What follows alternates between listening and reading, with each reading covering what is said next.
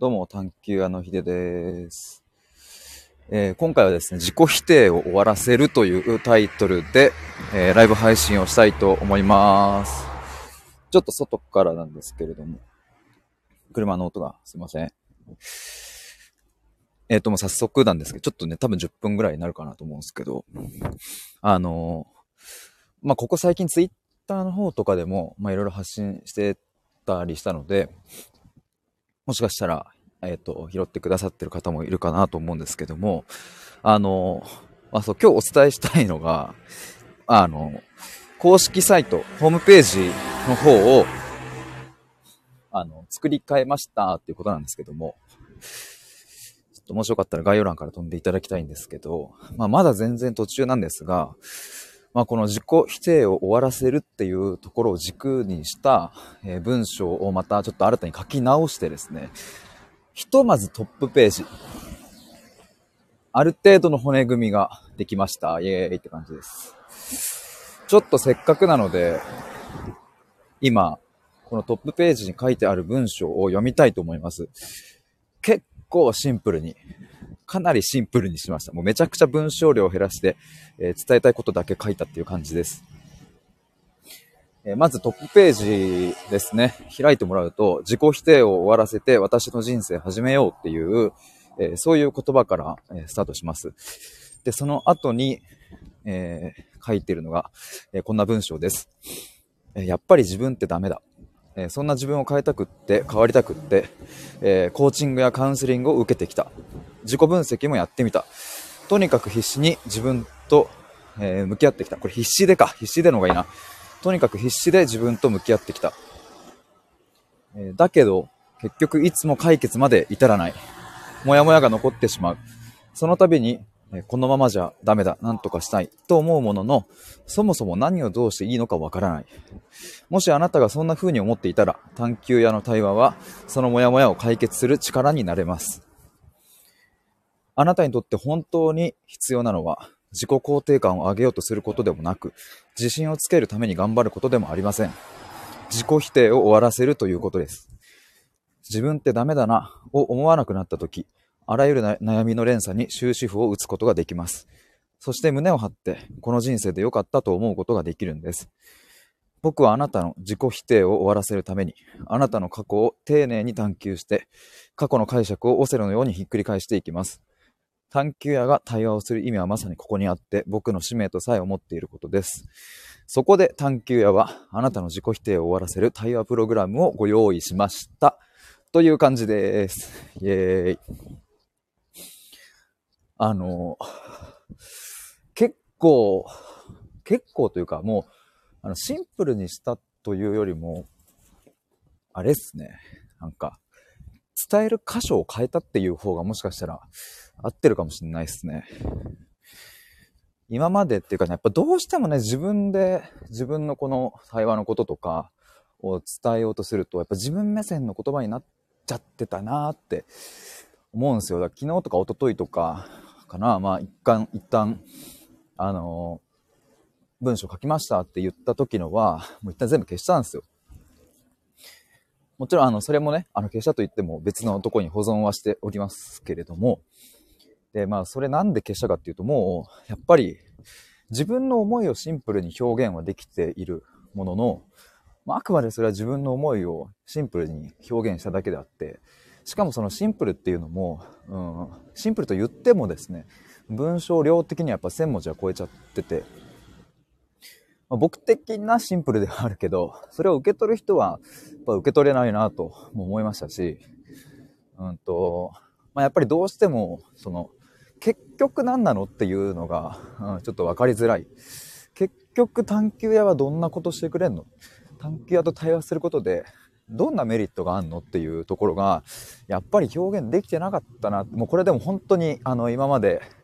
コメントくださった方のおかげですし、つい先日も一昨日か夜にチョコザップにっていうジムに、行ってる時にですね、コメントいただいたりして、でそれで気づかせてもらったなと思うんですけど、それが僕の中でちゃんとこう表現できてきたなって、今なんか言おうとしたな、もう一個。今まではだから自分のことを、で、結局探求屋と話して、どうなんのっていう、なんかどうなるのが、今回すごく明確になった。自己否定が終わりますって。もうこれはもう、こんな風に変化できたらやっぱいいなっていう、それを言語ができたなっていう風に思いまして。だからなんか僕の、一つの、キャッチコピー的なもので言うと、自己否定を終わらせるっていうのが、なんかいい言葉として、なんか入ってきたなという感じですね。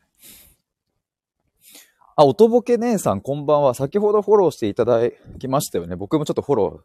ーをさせていただきました。ありがとうございます。はじめまして。先ほどなのか。でも今日にフォローしていただきましたよね、多分。毎晩3分限定よしよしライブ配信中ということで、どうもよろしくお願いします。ともりんさん、自己否定が終われば最高と、こんばんは。いや、ありがとうございます。なんかここをね、言語ができたのめちゃくちゃでかかったっすわ。でかかったっすわってなんかもう終わりみたいになるけど、これから始めるんですけども。どうも、おとぼけ姉さんこんばんは。おとぼけ姉さん、もちゃさんとのアーカイブ聞いたんです。まだ前半だけど最高でした。マジっすか？ありがとうございます。嬉しい。めちゃくちゃ嬉しいっす。ありがとうございます。そう、今日ね、コラボライブして、そのリンクも概要欄に貼っておくので、もし今アーカイブ聞いてくださってる方は飛んで聞いていただけると嬉しいです。人のせいにするっていうことと自己否定を終わらせるっていう、そのテーマで話しましたね。ともりんさん、自己肯定という言葉は前からなんか違うとふわっとしてましたね。いや、超わかるっすわ。僕もね、自己肯定っていう言葉に対して持ってる僕の考えで言うと、やっぱ自己を肯定するっていう、その肯定するっていう行為って、何か対象があって、その対象物を肯定するか、否定するかみたいな話だと思うんですけど、自己って、自分じゃないですか。自分って人間じゃん。人間ってその肯定したり否定したりする対象じゃなくね、そもそもっていうのが、僕の感覚としてあるんですよね。だから自己肯定感を高めるっていう言葉自体にも、そもそも違和感があるんですけども、ここがなんか僕なりの、言いたいことが一言で表せたっていう。自己否定を終わらせるって。これで終わり。自己否定が終われば、自己肯定感を上げようっていう概念が消えるから。だし、自信をつけようとか、自己肯定感上げようとか、自分のことをもっともっと愛してあげようとか、自分に優しくしようとかっていう風に、することばっかりに目が行きがちですし、やっぱりそういうことを、いろいろ SNS で言われたり、インターネットとかでも情報調べたらさ、こういうことをしようっていうものは見つかるけど、でもどれもやっぱやってみても腑に落ちないみたいな経験、皆さんあると思うんですよね。で、それこに対して僕なりの、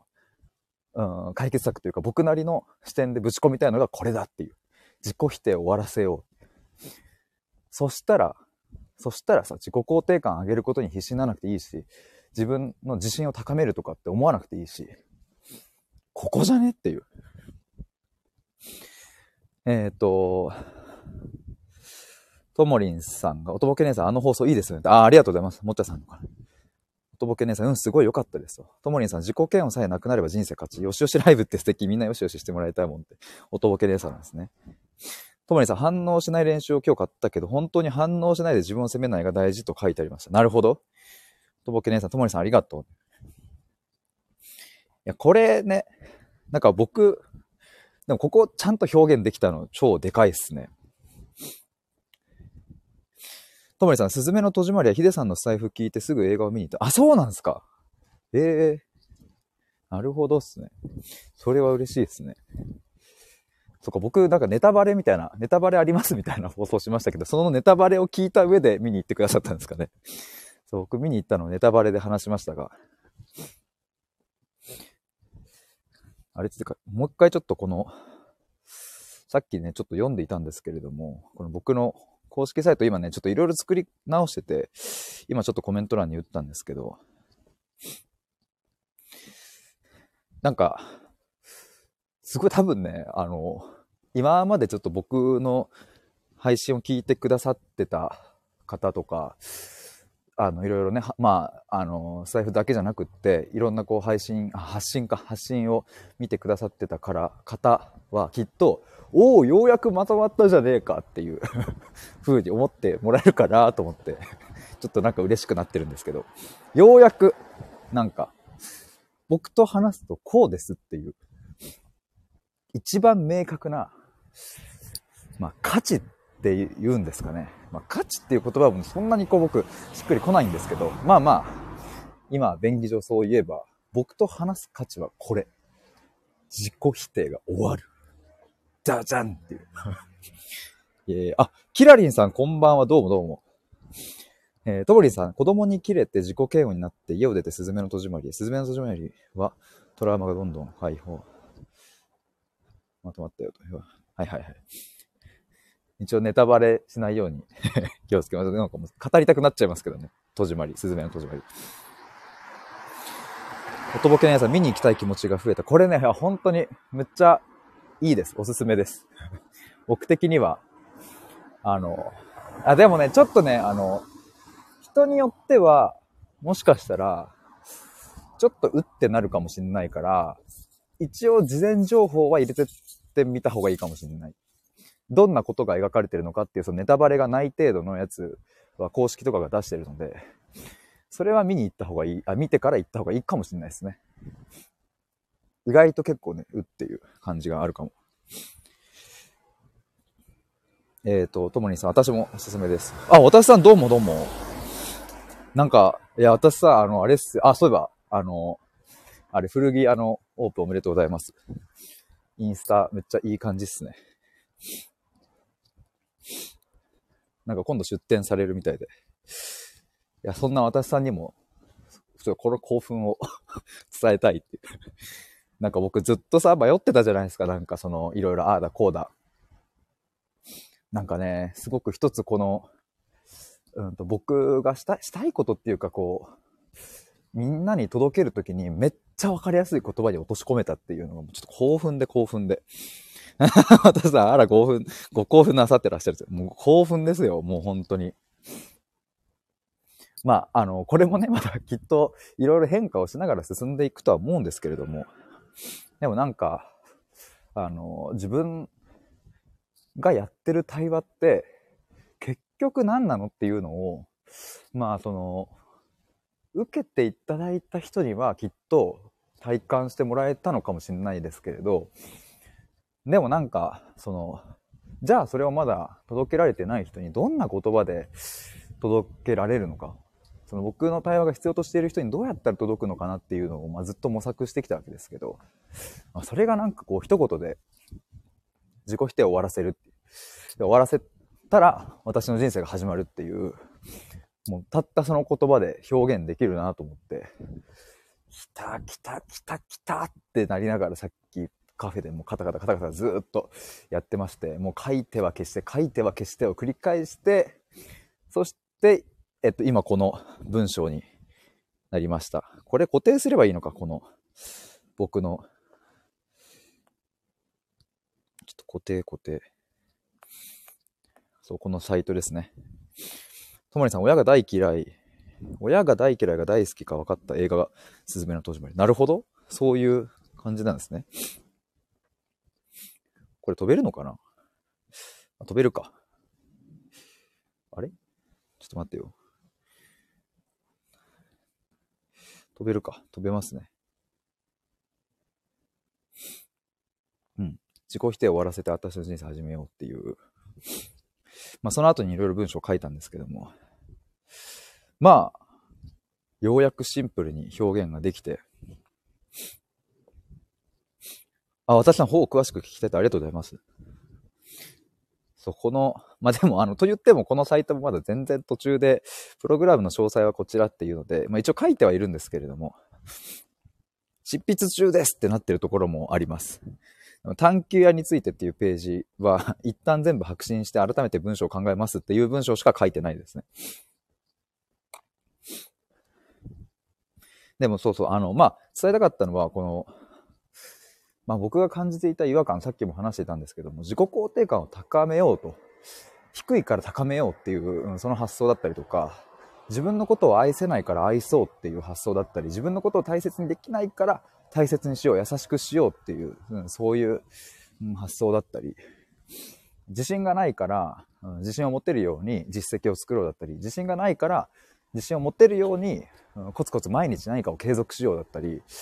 なんかそこに対してずっと違和感を感じていて、いや自己肯定感を高めたいんだったら自己肯定感を高めようとしてはいけない。自己肯定感という言葉を必要としなくなるっていうことが本当の意味でのゴールであるみたいな、そんな説明ばかりしていたんですけど、これなんか、一言で言えば自己否定を終わらせるってことなんだよなっていう風になったっていう感じですね。だからなんかこれで説明がつくっていう感じになった。自己否定にちゃんと終わりを告げれば、さようならっていう終わりを告げればですね、自己肯定感を高めようっていう悩みから解放されるというか、そこにちゃんと距離を取れる。世間で言われているこれをすれば自己肯定感が高まりますみたいな、でそれをやってもなかなかうまくいかないっていうそのモヤモヤから、ちゃんと解放されるっていう。自分のことが愛せないから愛そうっていうのも、自分のことが愛せないっていうのは端的に言えば自己否定が連鎖しているわけで、その自己否定をちゃんと断ち切って終わりっていう、もう終わらせる、終わらせたら自分のことを愛そうっていう発想も消えてく。なぜならもうその時点で愛せてるから。愛せていないから愛そうってなるし、自己肯定感低いからあげようっていう発想になるし、だから自分のことを心から愛していって自己肯定感が高い状態にある人っていうのは、そもそも自分を愛そうとか、自己肯定感が高いな私とかすらも多分思わないんですよね。それがやっぱり理想のゴールであって、そこに行くためにはどうしたらいいかなは、自己否定を終わらせる。で、果たしてじゃあこれをどうやって実現するかみたいなところも、このトップページにちょっとは書いてあるんですけども、ともりさん、自己否定を終わらせて生まれ変わる青春。そうですね。私さん、ちょっと質問ありました。あ、ぜひ聞きたいです。ありがとうございます。いや、僕はいつもね、こうしてリスナーの皆さんからコメントいただき、そしてまたブラッシュアップするっていうのを、あ、ぜひ、ぜひぜひ、ちょっと招待でいいのかな。あ、どうも。おつです、おつです。おつですね、話すの。はい。久しぶりですね、話すの。久々っすね。元気してます。元気っすよ。よかったよかった。あ、もげなさんこんばんは。ありがとうございます。すいません、ちょっとだけ。はいはいはい。いいですか？あ、ぜひぜひお願いします。なんか攻撃したいとか、はい、押し付けたいとか全然そういうわけじゃなく、単純に、はいはい。どういう回答が返ってくるんだろうっていう興味で聞きたいんですけど。はいはいはい。自己否定は終わるのでしょうか的なことが聞きたい。あー、めっちゃ面白い問いですね。自己否定は終わるのでしょうか。あともう一個は、はい、なんか、自己否定はあってもいいんじゃないか的なところら辺は、どう考えてるのかなっていう。はい、ああ、そうですね。一つ目の自己否定は終わるのかに関しては、うん、そうだな。結論終わるけれど、はいはい。その終わるっていうのが何を意味するのかっていうことがすごい大事かなと思っていて、うん、あと、そもそも自己否定とは何かっていうところだと思うんですけど、はいはいはい。自己否定なので、自己って自分そのものを否定するっていう感覚のことだなと思うんですよね。だから例えば、なんだろうな。仕事でなんか頑張ったけど成果が出なくって、くっそっていう、はいはい、もう俺ダメだわっていう、もうこのままじゃダメだって思う時って、なんかそれって自己を否定してるっていうよりは、自分のそのやろうとした行動とかが例えば足りなかったなとか、工夫のポイントがちょっとダメだったなみたいな意味での、そういう意味でのこう否定っていうのは自己否定には含まれないような感じがしてて、僕なりの自己否定はその仕事で結果が出なかった時に、ああなんかやっぱり結局自分って何してもダメだなみたいな感覚だったり、はい、あもうこれはもう仕事だけじゃなくって、例えば他のなんだろうな人間関係でもどうせ自分は人から好かれないわみたいな感覚だったりうん、なんかそういうものがこう僕なりの自己否定っていう感じがあるんですよね。うんうんうん、だからそっちを終わらせにかかるみたいな感じですかね。うんなるほど。なんとなく伝わってきました、今の説明で。いや、ありがとうございます。なんか、こうやって聞いてもらえると、またなんか僕も、ああ、そうやって思ってるんだっていう。だから、そうだな、うん。自己否定とは何かみたいなところを定義するのをどっかに入れてみてもいいかもしれないですね。うん。いや、なるほどね。だから、ヒデさんのセッションで、なんていうの、具体的に取り組んでいくのは、その今の例だったら、うんうん、なんていうの結局自分はダメなんだっていう抽象的な自己否定のところを、なんだろう、もうちょっと具体化して、はいはい、どこでそう思ったのかとか、どの部分をそう思ってるのかとかをやっていけば、なんか一つずつクリアできて、はいはい、その自己否定っていう全体的なものからもうちょっと抜け出して、次に進めるみたいなイメージなのかな？どうなんだろう？あー、でも確かにそんな感じですね。うん、そう捉えると個人的には、うん、なるほどってなりました。はいはいはい。二つ目のあれ、そもそも自己否定が何でしたっけ？あってもいいんじゃないか、はい、みたいな。はいはいはい。あってもいいんじゃないか、僕もあってもいいなって思いますね。うんうん。まあなんかなぜそう思うかというと、はいはい。そうですね。まあこれも結局自己否定をどう定義するかにも迷っちゃうんですけど、うんうん、まあ今僕が言ったような漠然と自分なんてダメだとかっていうような自己否定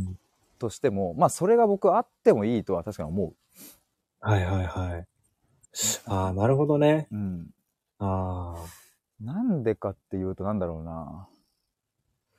なんか。すごいちょっと壮大な話になってしまうかもですけど、はいはい。でもなんか自分なんてって思っていることって、うん、なんかちゃんとそこに生きているを認識する時間でもあるなっていう気がして、うんうん、やっぱりなんかまあ特にこと日本においてはすごくこう、うん、戦争とかもまあ今んとこ今はないし、治安もまあ落ち着いてる方だと思うし、はいはいはい、まあやっぱり平和だし幸せだと思うんですよベース。うんうん、でなんかそんな中にいるときに。僕たちにやっぱり生きてる実感を与えてくれるものって、まあ、魂が震えるほどのなんかこう喜びとか嬉しさとか、まあ、例えば子供が生まれたとか、うん、なんかそういう本当にもう何にも代えがたい幸せな瞬間っ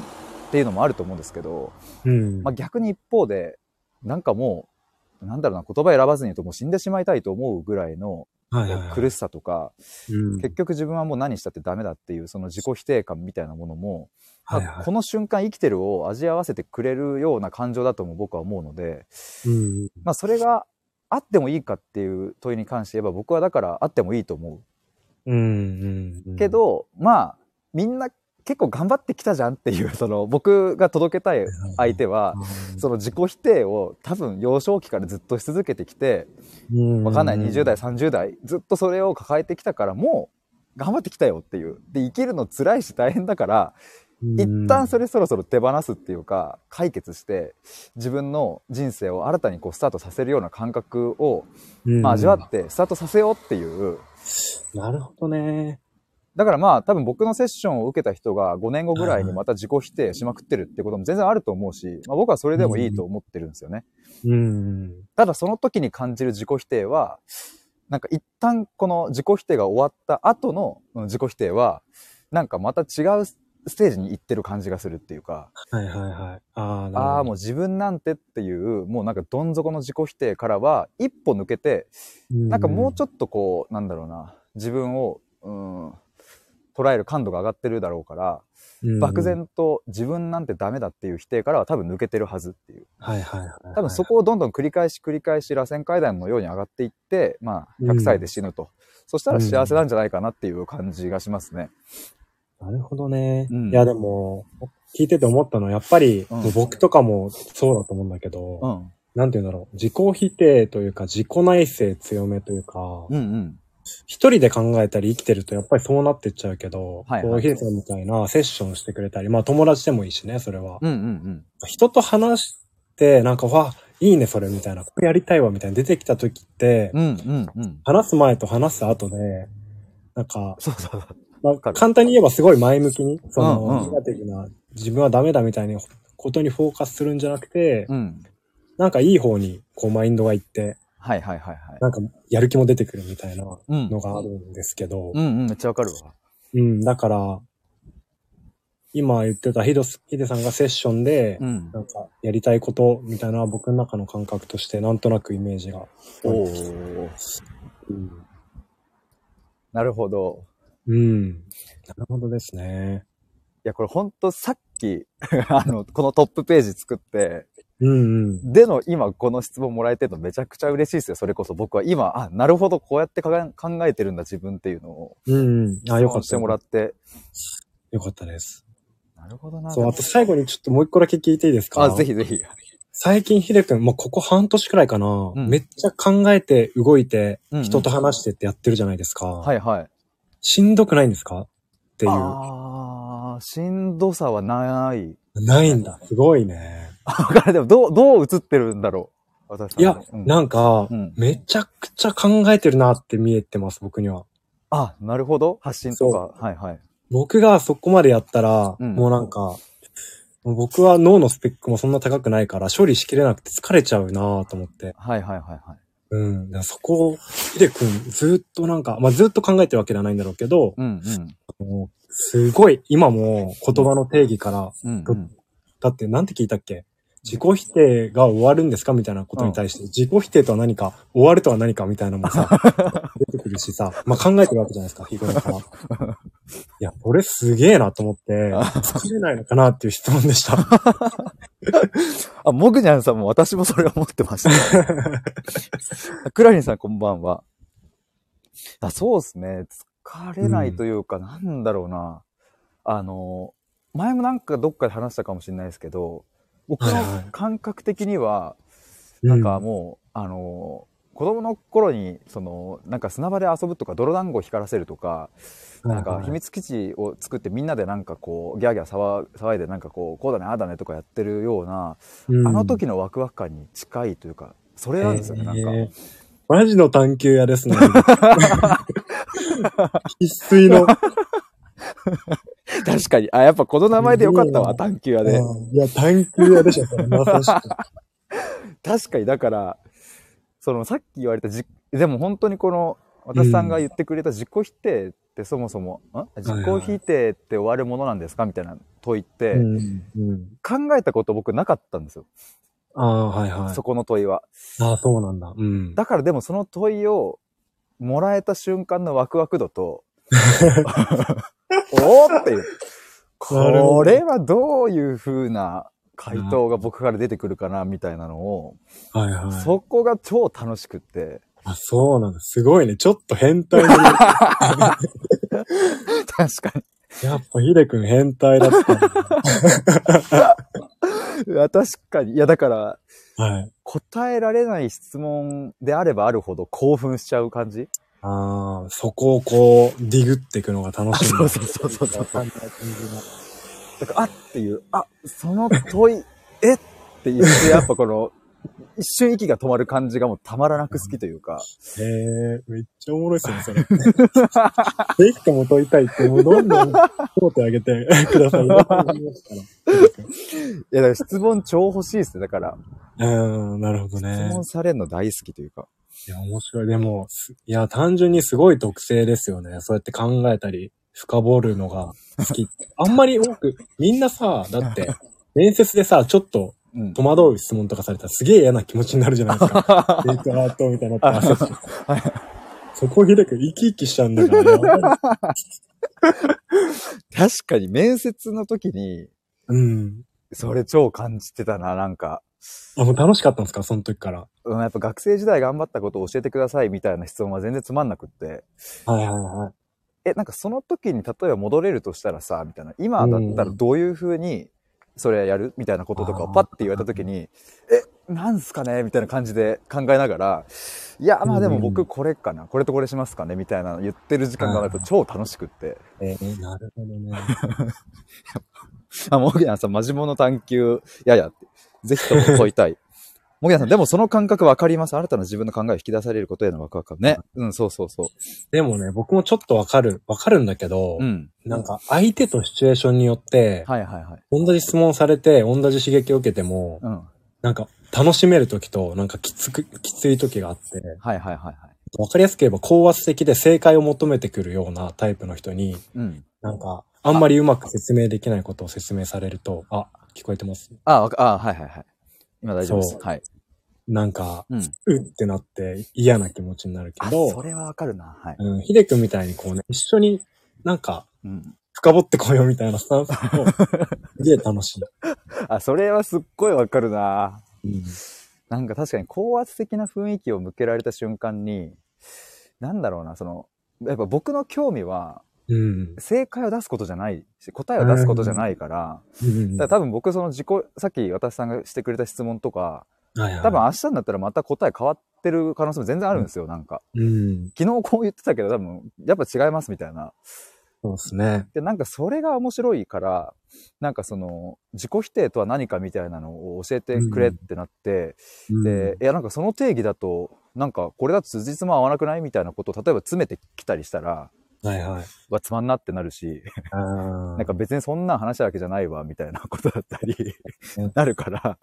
なんかなんでしょうね。言葉の定義を考えるのは好きだけど、うんうん、それでこう、なんか正解を導き出していくわけじゃないから、うん、すっごい気持ちわかりますね、それは。はいはいはい。うん、いや、でもやっぱヒデ君、向いてるよなぁと思うな、改めて。そう、なんて言うんだろう、対話。はいはい。とかさ、うん、あ、向いてますよ。いやー嬉しいな。だって今楽しいもん僕結構。あ、本当に？うん、やった。いやもういつもヒデ君楽しいですね。いや嬉しいっすわそれは。いやーそうっすね。あ、そろそろ。あ、はいはいはいはい。いいですね。すいません。いやーありがとうございます。なんかまたちょっとぜひ対話しましょう。うん、ちょいちょい話しましょう。はい。お邪魔しました。あ、古着屋頑張ってください。はい、お邪魔。はい、じゃあね。いやー、楽しかった。あ、もぐちゃんさん、自分の中に確かに答えはあるんだけど、うまく言語化できないとき、少し時間が欲しいってなってしまう。あー、でもそれも確かにありますね、僕も。でも多分その、あれかな、でもなんかこのライブ配信とかでめちゃくちゃ鍛えられたのかもしれないな。やっぱ、こう、質問とか来たら、それに対して答えるみたいなその瞬発力とかがおかげさまでなんか、うん、鍛えられてきたのかもしれないですね。やっぱ1年も超えてやってるとやっぱ興奮しちゃったっすね。なんか私さん、もぐやさん、ヒデさん質問していいですか？あ、ぜひぜひお願いします質問されると興奮するっていう特性を持っているということも暴露しましたので、ぜひ皆さん今後はたくさん質問してください。超嬉しいです。あ、だからなんか改めて探求屋っていう名前になんか戻してよかったな。まあ私さんと話してそれすげえ感じましたわ。なんか探求屋だわ。遊んでる感じだし楽しいし、なんかワクワクするし、なんか答えのない問いを探求して答えを出さないっていう、それがもう、たまらない、大好きです。ありがとうございます。ありがとうございます。よくわかんないですね今後もそれやっていきたいと思います。いやでも自己否定ってそもそも何なのかみたいなのもこれまた考えたいですね。自己否定は何か。あ、もぎなさん、生産性のない時間だったり努力していないありのままの自分を受け入れられないっていうのが一生改善できる気がしないんですが、続くかな。ちょっとお待ちしますね。でもこの時点で超共感するっすわ。生産性のない時間だったり努力していないありのままの自分を受け入れられないっていう、もう超共感しますねこれ。僕も多分ほんとそれでずっと苦しかったなっていう感じですよね。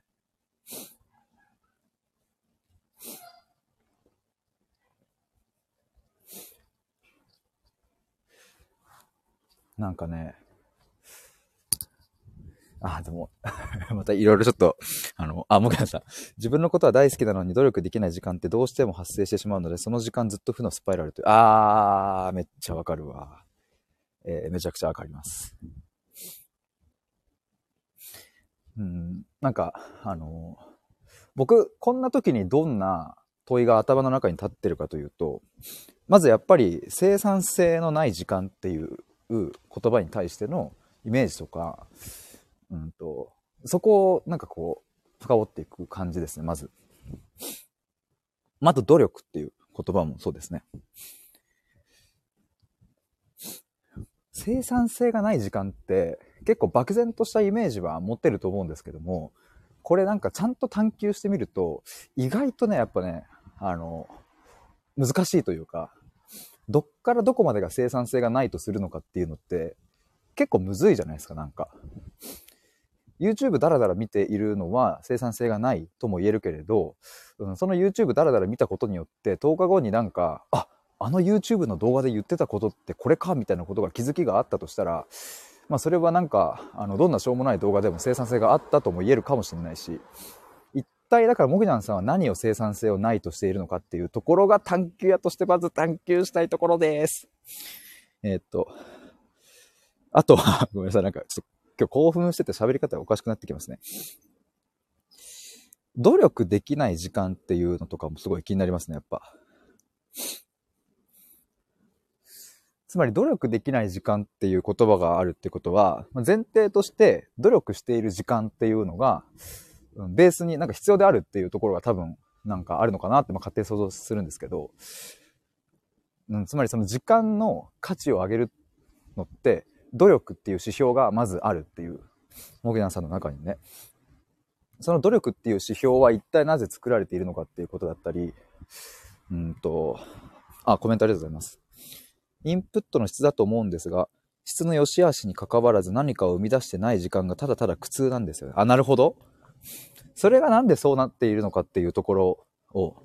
探求したいですよね。確かに生産性って生み出すってことですもんね。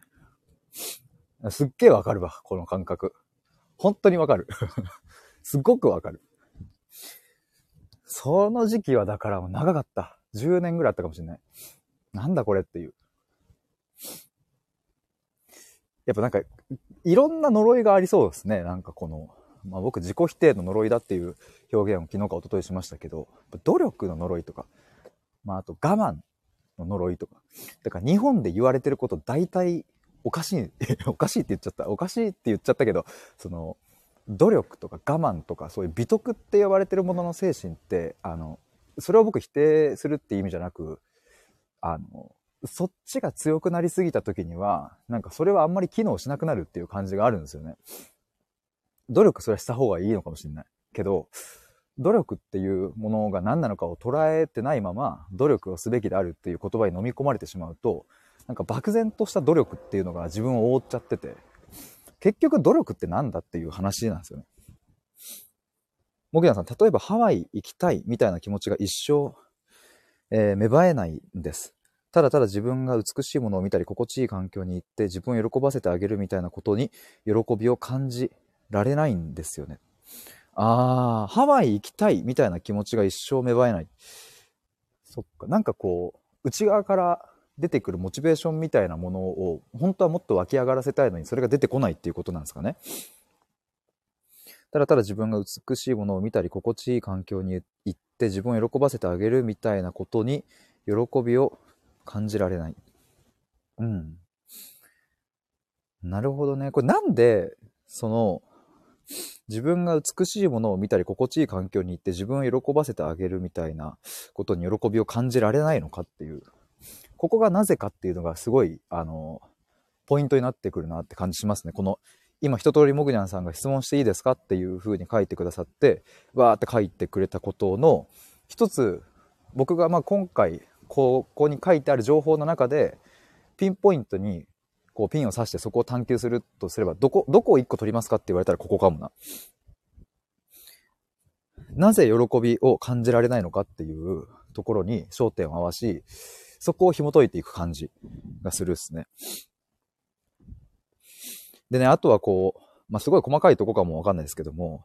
自分を喜ばせてあげるっていう風な表現っていうことはさ、やっぱ自分っていうその対象を捉えている感覚があるわけじゃないですか。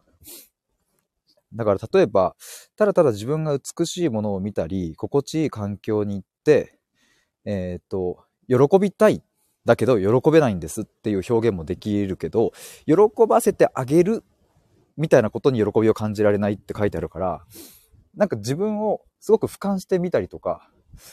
自分をこう他者としてこう見るみたいな感覚がこう強かったりとか、まあ、するとそれは一体なぜなのかっていうのも知りたいし、なんかね、でもすごいね、その感じわかりますよ。多分もぐやさん前からコメントいただいてる中ですごくこう、あ、なんかね、わかるなっていうのが、なんか前から結構わかるって言ってる時多いと思うんですけど、そういうのも感じるので、だからそこですね、なんか。でもこの生産性のない時間って、ちょっとまた戻っちゃいますけど、やっぱなんか、なんつうんだろうな、すごくこう、有意義病みたいなのがやっぱあって、なんかさ、僕ともぐらさん同い年、でね、今僕27歳ですけど、僕たちがさ、小学生とかだった頃、まあ、もしかするともっと年齢が上の方も同じようなこと言われたかもわかんないですけど、例えば学校とかでさ、夏休み入るとき有意義に過ごしましょうとかさ、言われるじゃないですか。有意義な夏休みを送りましょう。そのためになるべく宿題を早く終わらそうねとかさ、なんかそういうなんかどこか有意義っていうものに対しての価値が上がりすぎちゃってて、小中高大、まあ、社会人と、で社会人も平日さ、例えば月金で仕事してればさ、まあなんか辛い時間があるわけじゃないですか。その中でじゃあ土日は有意義に過ごさなきゃっていう、土日を有意義に過ごせないと月金乗り越えられないじゃんみたいなさ、なんか有意義っていうものにすごくとらわれるような仕組みになってしまっているなっていうのが、まあ教育から何からそういうのはすごい感じますね。もぐちゃんさん、小さい頃から卑屈で、それって何の意味があるのにフォーカスしちゃうから、ただの快楽みたいなものに価値を感じられないのかも。あー、なるほど。もぐちゃんさん、有意義病、確かに。そう、有意義病はめっちゃあるっすね。有意義病は、裏を返すと、意味なんて必要ないっていう病気だと思うんですよ。まあ、病気って言い方あるかもしれないけど、意味なんて必要ないっていう。合理的で、ちゃんと役に立って、まあ、それこそ生産性があって、効率的で、無駄がなく、私の成長にとって必要であるっていう。それがやっぱ有意義の正体だと思うんですよ。で、別に僕、これがダメって言いたいわけでもなく、まあ、ここがなんか僕が、まあ、さっき私さんとかとも話してる中での、感覚なんですけど、別に有意義がダメなんじゃなくて、やっぱそこにこう極端になりすぎてるっていうことが良くないんじゃないかっていうのが、だから自己否定だってさっき言ったように、別に僕自己否定をなく、もう一生なくすことがいいと思ってるわけじゃない。ただあまりにも自己否定してる時間が長すぎたり、その度合いが強すぎたらやっぱ辛いから、それはなくそう、終わらせようぜっていう、そういう感覚ですね。有意義病は、だから本当にこう、様々な、そのなんか、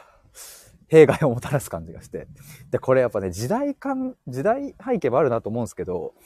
僕らのことを育ててきた世代。だから今、育ててきたっていうか、まあ、先生世代っていうのかな。僕たちがさ、小中ぐらいの時の40代、50代とか、まあ今の僕の親とかか、親60何歳とかですけど、その世代は、有意義病、というものは多分なくって、いやむしろ有意義であることに、なんかちゃんとそこを追い求めてた方が幸せだったと思うんですよね。これから日本成長するぞとかさ、まあ、僕のじいちゃんばあちゃん世代もそうかもしれないですね。なんか高度経済成長みたいな時期とかはさ、なんかその意味を問うみたいな時間があるくらいだったら、いやいや行動しようぜっていう、その意味を問うとか言ってる場合じゃなくって、そのお金貯めて、で、まあ、バブルの時代とかあったわけですから、お金たくさん使って、家買って、車買って、可愛い女の子と結婚して子供産んで、シャみたいな。これが俺の人生、ステータスやみたいな。そういう時代がやっぱあって、でその時代はそれでよかったのかもしれないですね。むしろそっちの方が幸せだったかもわかんないけど、まあ、さっきもお話しましたが、やっぱこう今ってさ、特に日本はさ、平和じゃん？で、スマホでさ、みんなさ、いろんなもの見れるしさ、Amazon でポチれば次の日には届く時代になっちゃったじゃん。なっちゃったっていう言い方はあえてしますけど、そんな風になっちゃったから、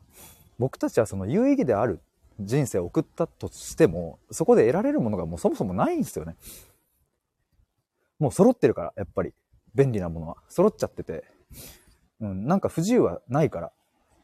で、別に日本だったら保護とかもあるから死にはしないと。飯も食える。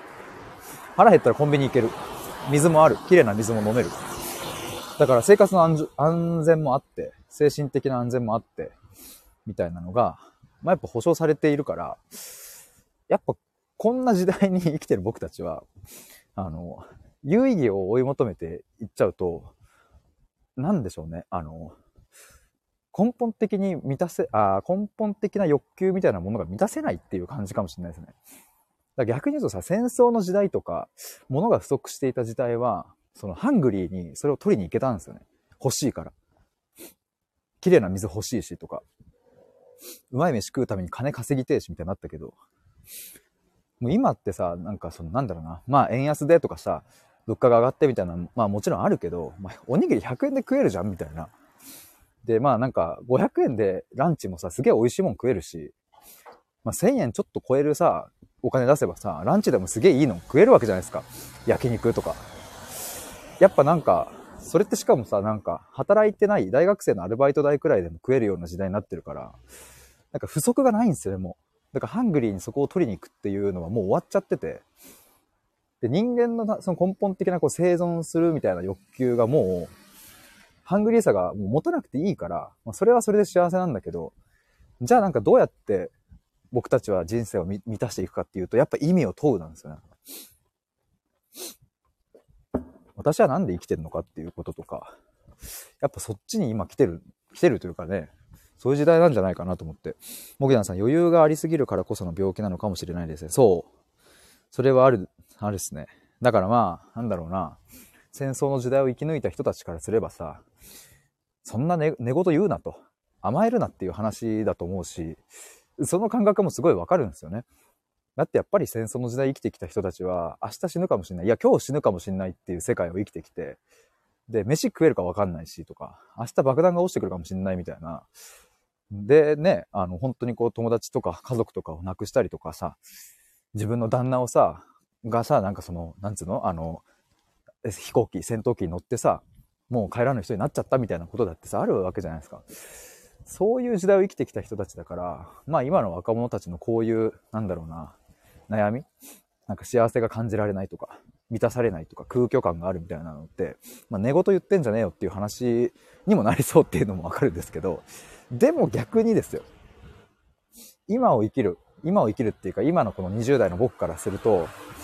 これはこれで辛いというか、いや、もしかすると、まあ、比較はできないんだけど、この辛さは、戦争の時に今日を生き抜くぞって思っていたあの時代よりも、もしかしたら辛いかもしれない。ぐらいに思ってる。まあ、もちろんね、前提として僕、その戦争の時代が良かったとか言いたいわけでもないし、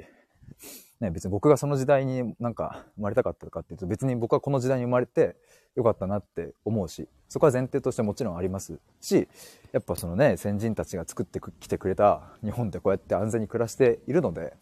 らじいちゃんばあちゃん世代とかね、それより前の人たちにも本当にありがたいなというか、すげえなって思ってるのでね、前提は。まあ、ただ心の悩みというか、そういうものに関しては、まあ、非常に難しい時代だなって感じがしますね。あ、キラリンさん、一人一人が自分に沿った満たし方を自分で考えなきゃいけないから今の方がむずいよ。うん、僕もやっぱその感覚っすね。本当に。自分に沿った、そうだから、これっていうのないもんねっていう。金稼いで、車買って家買ってみたいな。そういうのじゃないしさ。もぎださん、ヒデさんはその辛さをどう乗り越えた、もしくは乗り越えたいですか？その辛さって言うとあれですよね。多分、モゲナさんが言ってた有意義病みたいなものですよね。あ、おとぼけですね。生きてれば幸せってわけじゃないですから。そう。それはめっちゃ思います。生きるって結構僕辛いことだなと思うので。めっちゃ思いますね。で、どう乗り越えたかに関しては、そうですね。なんかね、ごめんなさい、なんかすっごいなんかわかんない、こういうなんかちょっとまた探求の血が騒いでしまって、ごめんなさい、なんかこういう答え方をしちゃうことにちょっといいのかなって思いながら言うんですけれど、なんか乗り越えようと頑張ってもがいて登ってズザザザザザザザって落ちて、また乗り越えようと頑張ってズザザザザザザって落ちるみたいな、山を登ろうとしたけど落ちるみたいなのを何十回何百回と繰り返してて、ついに乗り越えないっていうことになったんですよね、感覚的には。目の前の山を乗り越えようとしてたんだけど、乗り越えない。で、よくよく左か右か分かんないけど、脇を見てみると、なんか裏側に回れる道があって、スッて後ろに回ったら、あれ？山越えてるやんっていう、そんな感覚ですね。山を乗り越えようとしてたのをやめて、脇道にある、なんか細い道を通ったら裏側に回れたっていう感じ。クラリンさん、それめっちゃわかりますってそう、でもなんか乗り越えた感がないっていう感じが強いですね。で、まあそれでモゲナさんが聞きたいことはさ、どうやってっていう話だと思うんですけど、どうやってに関してはね、これはでもだから僕がこの年齢で経験できたのが良かったなってやっぱ今すごい思うんですけど、まあやっぱ母親との経験ですかね、この2年の。そこで見たものがやっぱりすごかった。なんか。あ、もぐやさん、乗り越えないしんどさってありました。乗り越えないしんどさはなかったかな。なんか、何なんだろうな。なんかさ、また例え話になっちゃって恐縮なんですけど、例えばさ、なんかミュージカルとかさ、舞台とか見に行かれたことあります？なんかミュージカルとか見に行くとさ、客席側からだとすごい舞台セットになってるじゃないですか。でもさ、それってこう舞台裏とかに回ると、もう鉄骨だったり、こう木のなんかなんつうの、木材のこう貼ってある感じとかさ、その裏側に回るともうそこの世界観全然違うというか、なんかよくさ、あと他にもツアーをしている歌手のさ、密着映像とかでさ、歌手がこう舞台裏からこうバーって上がる瞬間のとこの映像とかって、もういろんな機材がごちゃごちゃしてたりとかさ、なんかあるじゃないですか、そういうの。でもステージ上はすごい華やかみたいな。あ、もぐやさん、うんうんとありがとうございます。で、感覚で言うとそんな感じだったんですよ。だから僕が見ていたその山っていうのは本当に山だったんですよ。その乗り越えない、ここを乗り越えないと俺の人生は何も進まねえっていう。さっきモグヤンさんがさ、一生改善できる気がしないってありましたけど、僕もその感覚だったんですよ。もう一生無理だって。でもこの山を乗り越えなければ僕は一生、なんかこの満たされなさを感じて生きていくしかねえみたいになって必死に登ってたんですけど、でもなんかそれ山だと思ってたら、さっき言ったようにこう横道それて、こう裏っ側に回ってみたら、その舞台裏みたいな感じで、なんかスッカスカだったんですよね。なんか、あれっていう。俺この山登ろうとしてたのっていう感じ？だからなんかその超壮大なでっけえ山で、なんか下山するのもきっと大変だろうな、この山はっていう風に見上げていたものは、裏っ側に行ったら、なんか全然ペラペラだったっていう。だからその、山だと思ってたら、そのなんか、なんていうの、その、板に書かれてる山だったみたいなイメージなんかな。登んなくてよかったんですよ。っていう、またちょっとごめんなさい、抽象的ななんか答えばっかりになっちゃってるけど。でもなんか、そうね、どう乗り越えたかっていうところで言ったら、でも、いろいろ、そうだなぁ。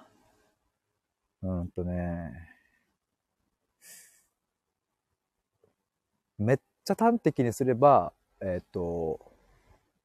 大元の原因を見つけて、ちゃんとそこと向き合ったっていうのが、答えかもしれないですね。もぐやさん、考えさせられますね。そう。もぐやさん、乗り越えずに寄り道したその先にヒデさんの幸せは感じられましたか？むっちゃありますね。なんか、そもそもなんで乗り越えようと頑張って必死に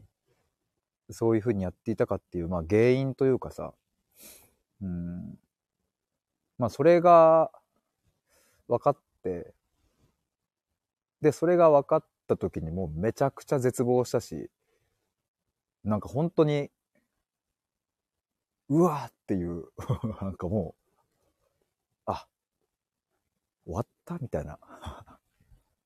もう終わったわって言ってたわ。そういえば、去年8月ぐらい。もう終わったっていうくらい、まあ、なんか絶望して真っ暗ななんか、とこに行っちゃったんですよね。なんかすげえ辛かったなあの時って思うんですけど、でもなんかそこまで落ちたから、なんか前もなんかで言ったかもですけど、もぐやんさんいてくれた時かな、なんかね、すげえ真っ暗の中に、真っ暗闇にいるとさ、かすかな光も明るく感じるじゃないですか。なんかその大事な光に気づけたっていう感覚なのかな。もぐやんさん、その寄り道を聞きたいですってことね。寄り道の方法かな。もぐさん、最近いろんな人に人生において大事にしている価値観を質問してるんですよね。へー。なるほどね。その寄り道の方、寄り道、そうだな。なんか、もしかすると、そう、もうちょっと鮮明に伝えるとね、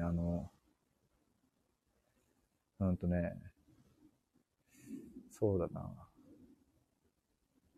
まあ、寄り道なのか、やっぱりその山は登んなくていいことになったの方が近いかな。ごめんなさい。なんかやっぱ今話しててそんな気がしてきたわ。なんか、僕が越えようとしていた山は、乗り越える必要がないことに気づいたっていう、あ、違うって思って、そっちじゃないよっていうことに気づけたから、で、その山の正体はペラペラだったっていうことにも、まあ、気づいたっていうことだったと思うんですけど、寄り道というかはそうかもな。感覚としては乗り越えないっていう選択肢があることに気づいた。おとぼけ姉さん、それは想像すると問題解決するために走りまくってたけど、それは実はランニングマシンに乗って必死で頑張ってたって感覚ですか？一旦そのレーンから外れても意外に大丈夫だったみたいな。あー、確かに。あ、それ面白いですね。確かに。ランニングマシン乗ってもあれ一生終わんないですからね。あ、確かに。一生終わらないランニングマシンにずーっと乗っても必死に走ってたけど、ぴょんって横に跳ねたら、あ、止まったみたいな。走んなくていいじゃんっていう風になったって。確かに、それ、あ、いいですね。その例もらいます。もらいます。これいいですね。リラさん、探検屋さんです。こんばんは。やっぱ今日なんかすげえ興奮して話しちゃってます。いろいろ。で、まあ、もぐやんさんの、まあ、その質問的にはさ、どうやってじゃあそれを、登んないことにしたのっていう感じかな。これ、どうなんだろうね。でもやっぱなんか、この、もぐやんさんがさ、打ってくれたさ、生産性を、のない時間だったり、努力してない、ありのままの自分を受け入れられないみたいなこととかも、僕も超あったし、努力できない時間がもう最悪みたいなの超あったし、もう本当にもうこれでも勝ってぐらい自分に幻滅しまくってたんですけど、なんかそれって一個一個潰していこうとした時にやっぱ潰していくのが無理だというか、その根本にある原因がなんかちゃんと分かったから、そこをひっくり返していったらそのそれぞれがなんかふわーって消えてった感じかな。もぐやんさん、私はその山に価値を感じているんです。なるほど。でもそしたらそれ突っ走った方がいい感じなのかな、やっぱね。価値を感じていれば行っちゃった方がいい気もするよね。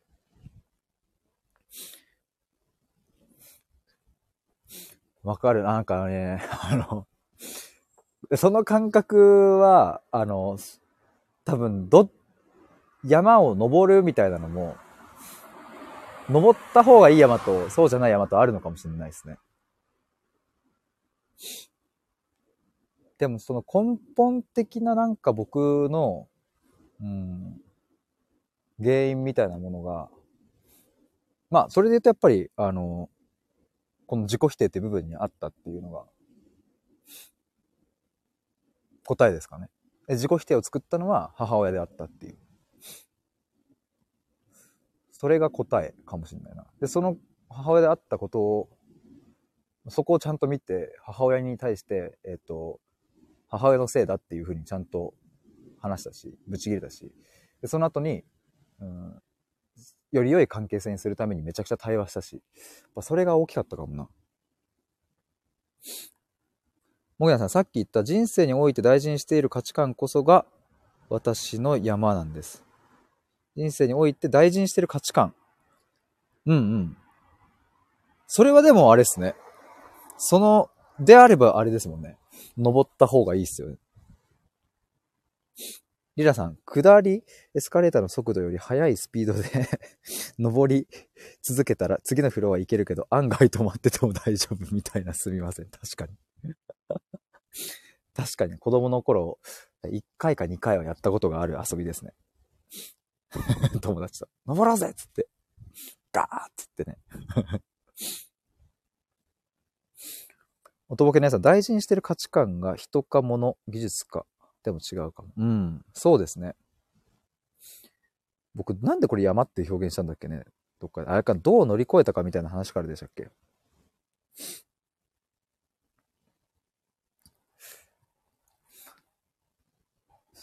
でもスカスカとか僕言ってるもんね。なんだろうね。まあ多分いろいろ表現はあるしね、種類はあると思うんですけど、リラスさん、止まると下に降りちゃうけど次のフロアという目標もあり達成できると嬉しい。確かに。下りエスカレーター登ろうっていう。もぐやさん、これはいい山なはずなのに、山を登れない無気力期間が無駄な時間に感じてとても辛いのです。めちゃくちゃわかる。もぐやさん、すみません。問いを立て続けに。やっぱね、共感がエグすぎるっすね。絶対いい山だって信じて疑わなかったな、僕も。でも無気力の期間すげえあった。なんかなんでだろうっていう。例えば僕、新卒で入った会社って僕の第一志望で入れた会社だったんですよ。だから内定もらえたのも嬉しかったんだけど、なんかね、頑張りきれないんですよね。なんだこの違和感みたいな。で、営業で成績を出すにはさ、勉強した方がいいし、もっともっとたくさんの人にさ、なんか聞きに行ったりした方がいいのに、なんかその気力が湧かないみたいな。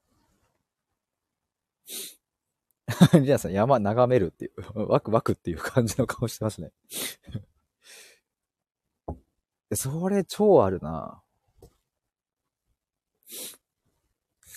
だからなんかね、いろいろ僕の中で言葉の崩壊があった感じなんですよ。言葉の崩壊っていうか、その言葉、いろんな言葉に含めていた自分なりの価値観みたいなのが、なんかね、崩壊してったっていう。だから、なんつうんだろうな。価値っていうものの言葉とかも僕の中で崩壊してったかもな。まあ、さっき言ってた努力とかそういうものも。もぐやさん、ヒデさんにとって人生において大事にしている価値観って何ですか？もぐやさん、崩壊させたいっていう。僕が大事にしている価値観か。なんだろうね。なんだろうな。俺が大事にしてる価値観って何なんだろ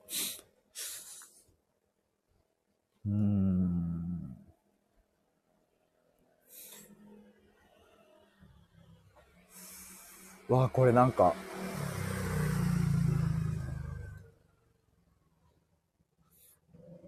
おとぼけの皆さん、人に認めてもらうために努力するのや病気と戦うために努力するのは技術やものづくりを高める努力とは違うと思います。あ、確かにそれはありますね。僕が大事にしている価値観って何なんだろうな。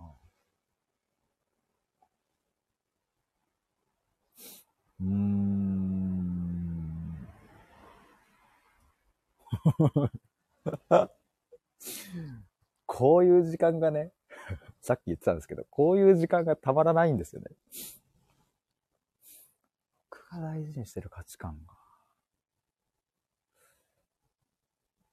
何なんですかね。何なんですかね。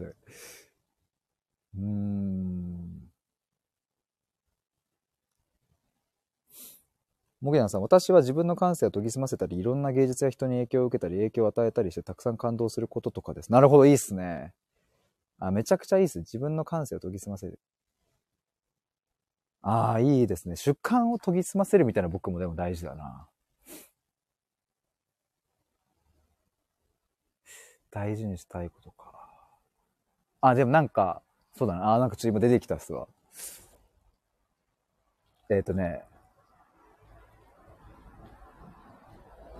一つは、大切な人を守る。大事、これ。大切な人っていうのは僕も含めてね。僕自身も含めて。大切な人を守る。今出てくるのそれかな、まず。モグナさん、お、ワクワクって。ありがとうございます。ワクワクしながら。まず一つはそれ。守るは超大事かもな。僕はその、なんか世界の子供たちをとかさ、日本の子供たちをとか、そこまでの規模はできないし、まあ、そこまでしようとも思ってないですけど、なんか、大切な人は絶対守る。それは揺るがないかもな。大切な人を守るためだったらマジでなんか自分がどれだけ嫌われようといいっていうぐらい、これはでも明確かもな。本当に大切な人だったらね。だからまあね、家族とかそうだし、まあ、これから出会うかもしれない奥さんや出会うかもしれない、まあ、僕の子供や、そういう人たち、そういう大切な人が、何か不当な扱いを受けてたりとかさ、例えば職場、わかんないけど、明らかにおかしいでしょっていうものだったりとか、まあそういうのがあったら、絶対に守る。それはもう誓う。し、僕自身のことを僕が守る。絶対守る。あ、でもなんかありがとうございます。聞いてもらってこういうことをなんか言えたのちょっと嬉しいわ。なんか、やっぱ言うとね、染みつく感じしますからね。モゲナさん、ヒデさんらしくてとっても素敵ですねってありがとうございます。モゲナさん、極端に言えば、それが達成されたら自分が死ぬ瞬間にいい人生だったと笑って言えるようなものだと思ってて、あー、はいはいはい。いや、それ超わかるな。自分が棺桶に入った瞬間にさ、あ、これでよかったなって思える感じね。死ぬ瞬間にね。あ、でもそれで言ったら僕、もうやっぱ明確にこれかも。自分のことちゃんと守ってやりたいことやって、家族とか大切、まあ家族以外もだな。自分が本当に大切にしたいなって思う人をちゃんと大切にして幸せに生きられたらいい、それで。もう、それだけ。モギナさん、いろんな人のそれをめっちゃ聞きたいんですっていう。ああ、わかるな。僕ね、多分大学生の頃は、そんな問いでね、友達と話せたりしたんですよ。就活の時に。死ぬ瞬間に何だったら後悔しないかな、みたいな。その時に言ってたのはなんかね、幸せな家族を作るとか、ぐらいの、多分ね、そんぐらいだったから、なんか家族がいれば、みたいな。だからなんか、今と全然違うんですよね。僕、家族を、その、新しく作るかどうかはもう今はもはや重要じゃなくって、その、新しく奥さんと出会うとかさ、もちろん結婚したいし子供欲しいですけどね。でもなんかそこが大学生の時は重要だったんですよ。なんか幸せな家庭を築きたいみたいな。でもそうじゃなくて大切な人をもう守りきるっていう。そこになったのはでかいですね。リラさん、ああ、死ぬ瞬間考えたらやっぱり理不尽で頭下げっぱなしのバイト先すぐ辞めたくなってきた。やめようって。やめましょう。やめましょうとか言って。理不尽とかね、もうほんとね、そういうのはね、まあその時間もね、まあ、さっきの自己否定の話じゃないですけど、まあ、全部が全部いらないかっていうとまたね、難しいところだけどさ、すぐやめちゃおうっていう。おとぼけ姉さん、素敵ですね。モグニャンさんは作家さんかな。一旦他の人を感動させたり他人への影響を考えず自分の感性を高めては、私もイラストを描いているので創作の苦労分かる部分ありますと。モグニャンさん、おとぼけ姉さんありがとうございます。私は音楽を作ったりアプリを作ったりダンスしたりしてますね。いやー、それ大事っす。だから守るっていう観点で言うと、でもあれかも、それこそこの僕がやろうとしてる対話の対話もそうだわ。だって僕の対話を必要としてくれて、で、対話したいと思ってくれる人は僕守るよっていう。絶対、その、話してくれた人というか。で、まあその守るっていうのもさ、もちろんその家族とかみたいに近い距離感にいないし、さ、別に毎日会うわけでもないから、なんか僕がね、何かをこう、そこまで行ってとかさ、そういうことはしないし、できないけど。ただその対話の中で、あなたが失ってきた感性を取り戻す、全力で取り戻しに行くし、何か、不当な扱いを受けてって苦しんでるんだったら、もうそれ守る。絶対守るし、なんか、見失ってた大事なものを一緒に探しに行こうっていう、その感覚かもな。もぎらさん、確かに他の人への影響を考えずって大事ですね。うんうん。りあさん、汗。おとぼけ姉さん、他人のために作るのではなく、自分のために芸術に触れたり、自分の感動を高めたり、自分のための創作に原点回帰するのもいいかもって。うんうん。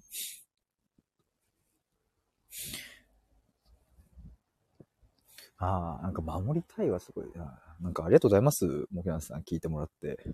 ぱり質問されるとね。質問されて考えてる時のあの時間がやっぱたまらないですね。で、こう出てきて、おわ、これか俺みたいな。もぎなさん、ちょっと没頭したくなってきました。最高じゃないですか。いや、なんか僕もさ、やっぱこういう自分が大事にしてるものとかをちゃんとこうやって言葉にするとさ、改めてさ、この僕が対話を通して届けたいものって、まあ、今回は自己否定を終わらせるっていう風なキャッチコピー的に作ってますけど、もっとその先というかその奥にあるものは、あなたの感性を守りたい。もうそれ、超強いなって思いました。だからなんか、過去にさ、例えばいじめにあったとかさ、今もなんか例えば職場でひどいこと言われてるとかさ、なんかほんとそういうところに対しての憤り強いんですよね、なんか僕も。で、特にさ、親とかがさ、子供に対してさ、なんか、ひどいこと言ったりとかさ、そういう話とかもよく聞きますし、なんでそんなことすんのっていう、なんかね、それ胸張ってお前それ言えるかっていう、そんな行動、人に。自分の子供に対して心ない言葉をかけてますって、堂々と親戚や友達に言えるかお前それっていうのを、なんかね、感じる、言いたいというか、そういう不当な扱いみたいなところに対しての怒りがやっぱあるから、そういう人たちを守りたいな、なんか。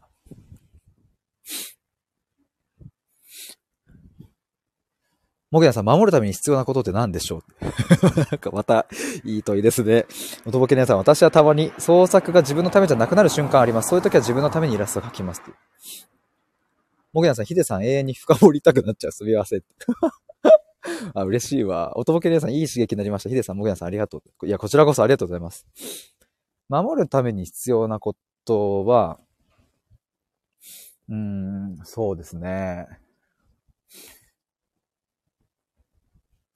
守るために必要なのは、まずこれ、が一番必要かなって思うのは、自分に対しての深い信頼感。でもこれがなきゃ守れない人はって思うな。僕はね、僕にとっての守るっていう意味ね。で言うと、自分への深い信頼感が絶対に必要。自分に対して深く信頼できた時に、初めて自分を守れるし、人を守れるようになるっていう感じがあるな。おとぼけ姉さん、私も最近ちょっと忘れかけてたので、ありがたい問答を聞けましたって。いやー、こちらこそありがとうございます。さっきね、フォローしていただいて。クラリンさん、ヒデさんが深掘りされてますね。嬉しいです。基本的にやっぱね、こう問いを立てて聞いていく。まあ、これが好きなのでね、やってるわけですけど、聞かれるのも超好きなのでね。もぎなさん、一番大事なものですね。同感ですっていう。これかな。まず深い信頼感を自分が持ってた上で、まあそれに付随する形でいろいろ知識が必要だったりとか、まあ経験とか、そういうものになっていくのかな。リラさん、相手の言っている言葉の意味や行動に想像力を持つことが守ることにつながると思っている人です。ああ、もうそれはもう間違いないですね。僕もやっぱ言葉の意味、あなたにとってその言葉はどんな意味を持ちますかっていう問いをやっぱり常に持ってるから、別にそれを言葉にして聞くわけじゃなくってね、なんでこの人はこの言葉を使うんだろうとか、どうしてこの言葉をそういう意味合いで使ってるんだろうっていう、その問いというか、センサーをなんかいつも装着してる感じなんですよね。だから表面的な言葉で判断しようとはしない。もちろんそのさっき言ったような不当なね、なんか明らかに暴言だろみたいなものは、それは例外ですけど。モゲナさん、自分の軸がしっかりしていれば他の人がブレても立ってられますもんねって。うん。モゲナさん、リラさん素敵ですねっていう。うん。リラさん、ありがとうございます。照れちゃうわっていう。モゲナさん、強いことも大事だけど、寄り添うことも守るためには大事ですもんね。うん。もう間違いないですね。だから僕が大切にしている価値観、もう一個これかな。だから、あなたにとって、その言葉はあなたにとってどんな意味を持つのかっていう。長えけど、言葉の背景を想像するっていうことか。だからなんか言葉っていうものを、ある意味では重く見てるし、ある意味では軽く見てるっていう、その両方がある感じがして、つまりその言葉っていうのはもう言葉でしかなくって、その言葉自体には悪いもいいもないわけですよね、なんか。その言葉をあなたがどう捉えているかっていうところに、そこになんかその言葉の本当の意味があって、だから辞書的な意味合いとかはあんまり関係ないっていうのが僕のスタンスというか、辞書でこういう風に定義されてるからその言葉の使い方間違ってるよとか、あんまりそういうのは大事じゃないというか、辞書は一つの定義だし、でもあなたがそれをそう定義するんだったら、僕はそれをどうしてそう定義しているのかが知りたいっていう。定義っていうとちょっと硬いんですけどね。定義っていうか、なんでその言葉にその意味を込めているのかっていう感じかな。あ、KT さん、ひでぼいさんこんばんみ。先輩におごってもらったとこですよ。お疲れ様です。どうもどうも。いや、ちょっともう気づいたら1時間16分ですね。もげなさん、想像は大事だけど察することはしない。が大事だと思います。確かに察するってなかなかね、なんか、自分が思ってる、察してみてもさ、結構違うこともありますしね。リラさん、優しさは他人のためになってると思ってたけど、実は自分のためになされたもので、だからこそ優しさを諦めずに、なんか続くかな。おとぼけ姉さん、私最近イラストでお金を多少稼ぐようになってから、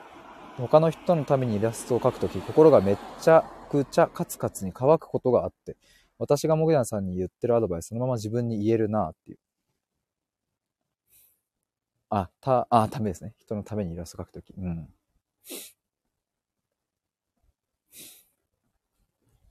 いやー、すげえ今日はいろいろ言語化させてもらいましたわ。リラさん、クソリプとか見ると、トンチンカンなことしか大抵リプされてない。断定苦笑だったりとか想像力ねえなと思って、エンタメとして見てるけどって。確かにな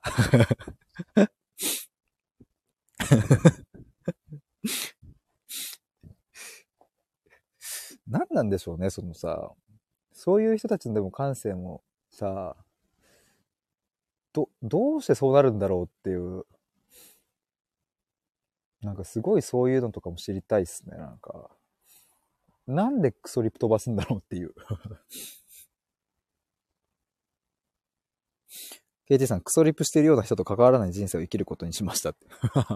それは大事っすね。クラリンさん、いろんな考えの方いますからねと。モゲナさん、クソリップおじさんの私生活とか仕事とかめっちゃ想像してしまうって。何なんだろうなっていう。やっぱそれこそっていうか、ついこの前だったらなんか保育士がさ、虐待したみたいなのあったじゃないですか、ニュース。ああいうのとか本当にね、なんかもうすごいなんか憤りがあるなっていう感じですけど、なんでそれが起きちゃったんだっていうところにやっぱり僕の興味がいくというか、で、そういう風にせざるを得なかった環境はどうして起こってしまったんだろうみたいなさ。だからまあ例えばまあ事件とかで言ってもそうだよね。なんかそういう、まあ、背景が知りたいはすごい。背景知りたい強いな。背景知りたいし背景を知ってほしいは強いな。リラさん、私はクソリプをネタに版画をする人生を選びましたっていう。芸術に昇華していくっていうね。元ボケ姉さん、私いつも言ってる行きたいチャンネルがあるので、この辺でおいとましますという。まあ、あったねと、ありがとうございました。ボケ姉さん、元ボケ姉さんありがとうございました。い